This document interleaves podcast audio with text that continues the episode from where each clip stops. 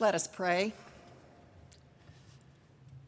O Lord, may the words of my mouth and the meditations of all of our hearts be acceptable in your sight, our strength and our Redeemer.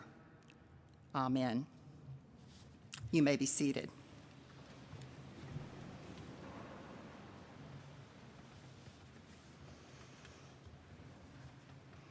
Let's face it, it was not one of Jesus's better days.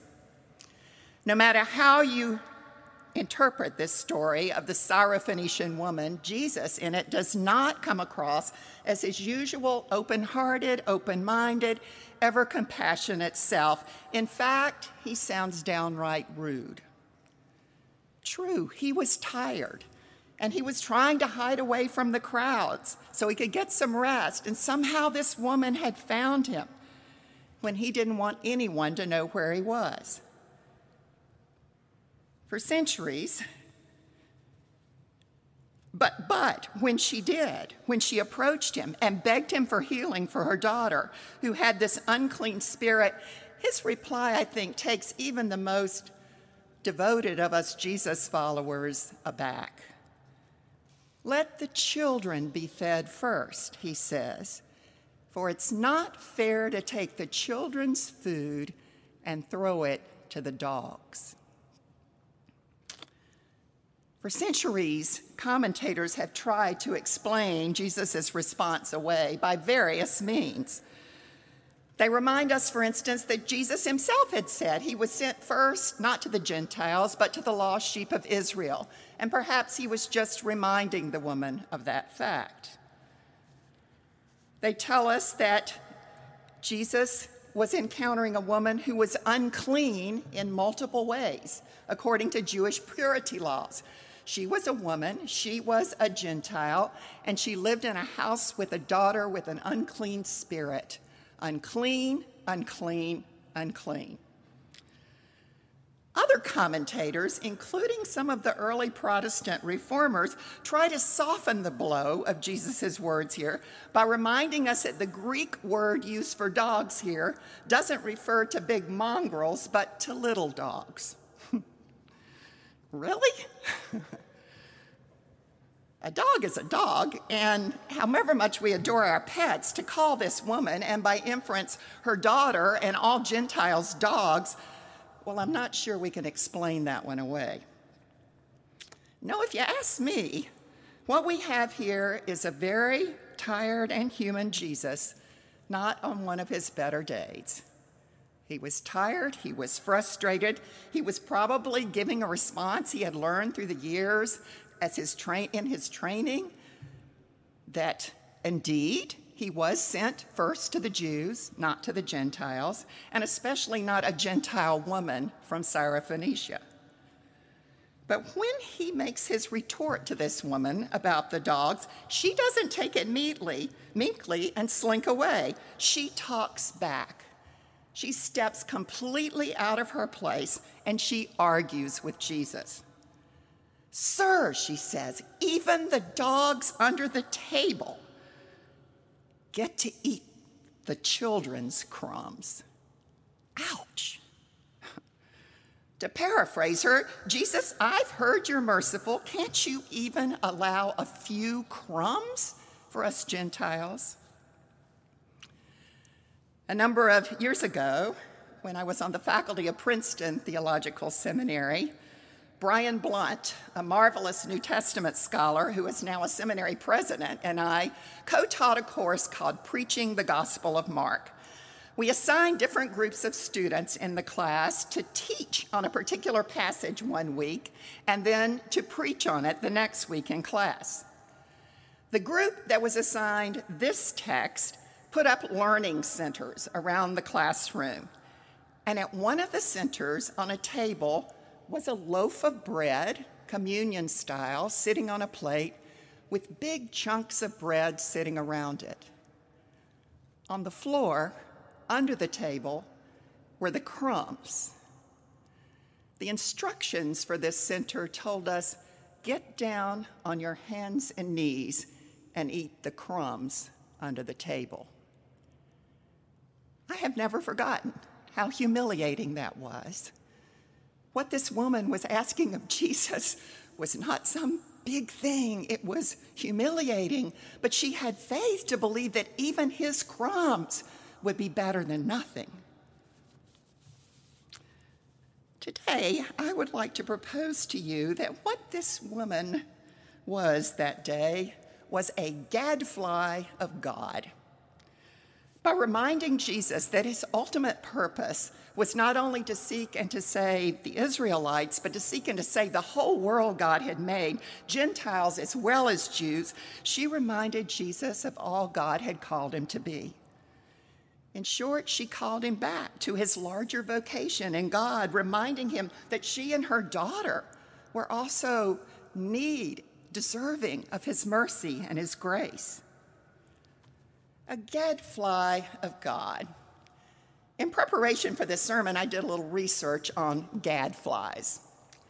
I discovered that usually gadfly refers to one of two things Either it refers to flies, like those big old nasty horse flies that bite and annoy livestock, or else it refers to a person who, and I quote, stimulates or annoys other people, especially by persistent criticism. In short, gadflies are annoying and, and their bite can sting. But historically, human gadflies do more than bite and sting. Back in the fourth century, Plato referred to Socrates as the gadfly of Athens because he was constantly questioning the Athenians about their morals, their ethics, their misconceptions and assumption. In his apology, Plato describes Athens as a large and sluggish horse, and Socrates as the fly that bites it and rouses it to become a better version of itself.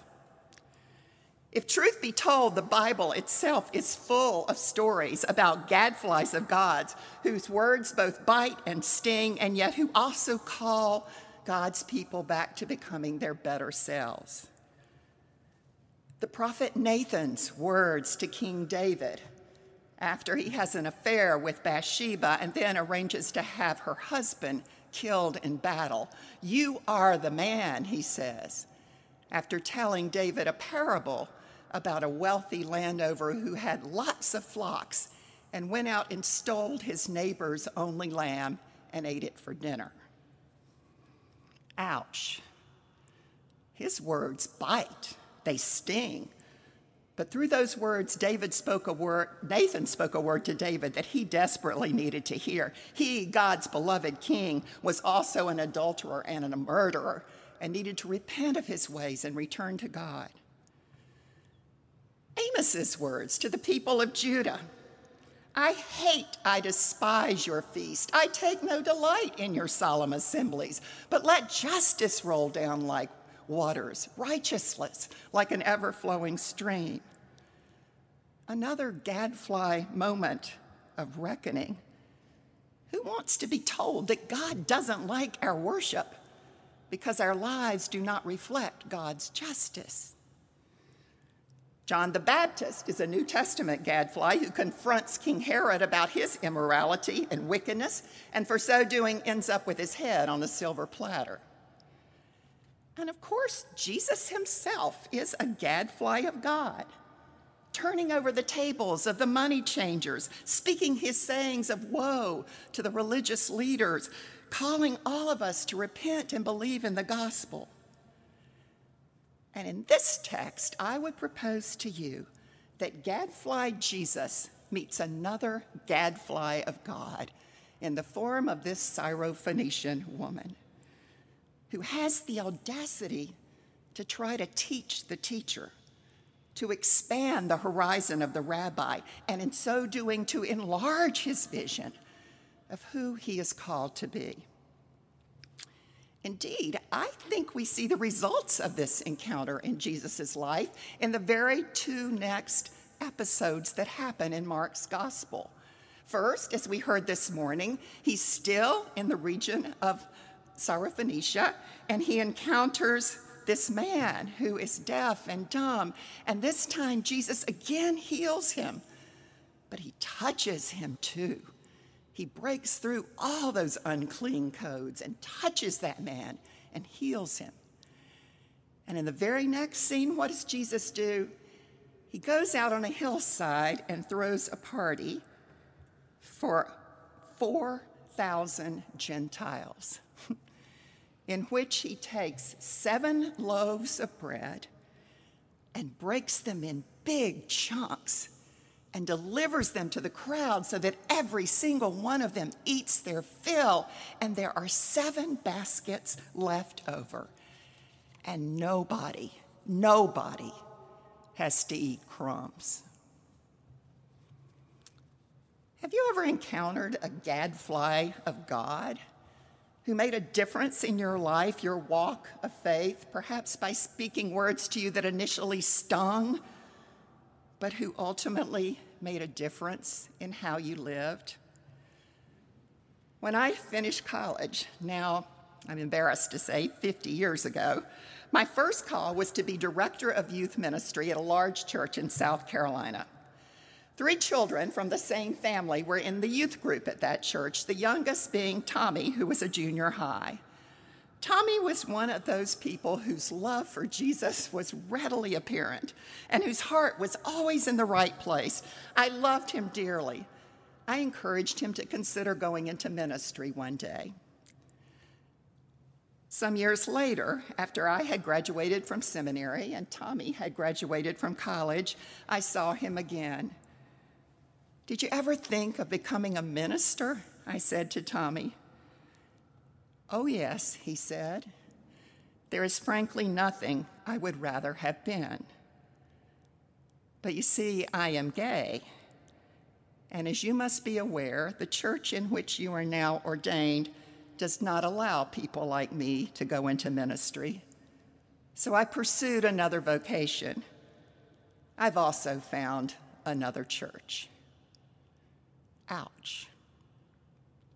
Those were words that I, a newly minted Presbyterian minister back in the late 70s, did not want to hear.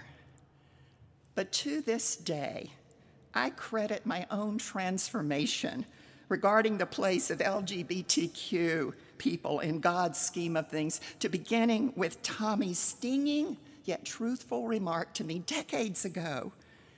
He was, for me, a gadfly of God. In the early 1990s, one of my students in an intro preaching class at Princeton Seminary preached a sermon for the class in which he named for me for the first time the concept of racial profiling, a reality with which he, as an African American male in New Jersey, was readily apparently associated.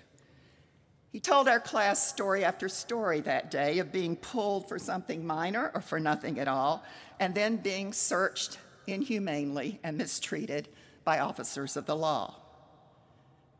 I knew this man. I knew his heart. And I knew he was speaking that day a hard truth that all of us privileged white folk in that room needed to hear. He set me on a path to viewing this world differently, to recognize that no matter how I would like to see myself, I will always be, being my own enculturation in this country, a recovering racist who, who needs to be reminded time and time again that Black lives matter, that we have a lot of repenting to do given our nation's racist history, and that perhaps critical race theory with, is something with which we all need to become acquainted, no matter how uncomfortable it may make us. In short, he was another gadfly of God for me. Indeed, someone recently asked me what I most missed about seminary teaching since my retirement three years ago, and I said it was the students who were frequently gadflies of God to me. They made me a better person, I said, because they were constantly challenging my narrowness and helping me see a bigger, larger world, a bigger, larger calling in Christ. Whether it was that student who preached in our little preaching section a sermon about the pain and the heartbreak she had been through with failed reproductive efforts and the church's insensitivity to her plight, especially on days like Christmas Eve and Mother's Day. Or whether it was the student who took me into the world of his own transgendered struggles. Whether it was the student who educated our entire divinity school at Yale by getting all of us, faculty, students, staff, to read Michelle Alexander's book, The New Jim Crow, about black mass incarceration, and discuss it together with Alexander present. Or whether it was the many students who, like Greta Thunberg, warned us time and time and time again of the horrors that unchecked global warming bring to this earth the very fires and floods and hurricanes and tornadoes that have broken our hearts this past week. These gadflies of God spoke truths I needed to hear, even though I may not have wanted to. They challenged me, like this woman challenged Jesus, to become my bigger, better, more welcoming self.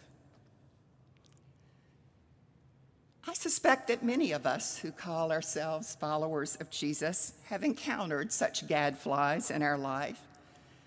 People who remind us that God's vision for us and our world are much bigger than we initially imagined it to be, and we give thanks for them. But here's the thing could it be that those of us who have been transformed by our encounters with such glad gadflies are now called ourselves to be gadflies for God? To speak the uncomfortable truth we know will offend before it will convert? To speak up when we prefer to be silent so that all God's people might have access not just to the crumb society affords, but to full loaves of the bread Jesus provides. In his letter from the Birmingham jail, Martin Luther King Jr., one of the most persistent and effective gadflies this nation has ever seen, took on his more moderate white clergy critics to task for not understanding how important the gadfly role is in society. In response to their request that he cease with the sit ins and the demonstrations and the boycotts and instead negotiate with his oppressors, King talked about the importance of tension in bringing recalcitrant, pe- recalcitrant people to the negotiating table and the importance of gadflies in creating that tension. King wrote,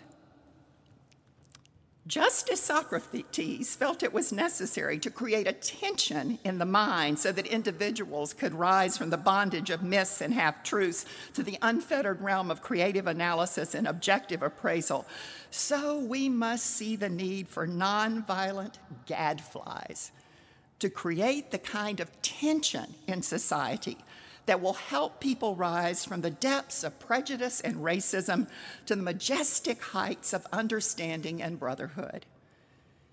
He continued, I have almost reached the re- regrettable conclusion that the Negro's great stumbling block in his stride toward freedom is not the white citizens counselor or the Ku Klux Klanner, but the white moderate who is more devoted to, devoted to order than to justice, who prefers a negative peace, which is the absence of tension, to a positive peace, which is the presence of justice. Shallow understanding from people of goodwill is more frustrating than absolute misunderstanding from people of ill will. Ouch. That Syrophoenician woman dared create tension in her encounter with Jesus himself. She said, No, we cannot wait for the healing of our children. We Gentiles cannot be second in line for the goodness and justice and wholeness you bring. Jesus, we need it now. Can't you at least spare us a few crumbs? And for speaking out so boldly, so bravely, so bitingly, Jesus not only praised her, he also healed her daughter. And buoyed by his encounter with that tension causing woman, Jesus went out in ministry to other Gentiles, offering to them the fullness of his healing, the fullness of his feeding, the fullness of his grace. Gadflies of God. I thank God for them and the difference they have made in my own life. May God multiply their number in our midst. And when we sense the Spirit so moving within us, may God give us the strength, the courage, the feistiness to become God's gadflies too, for Jesus' sake. Amen.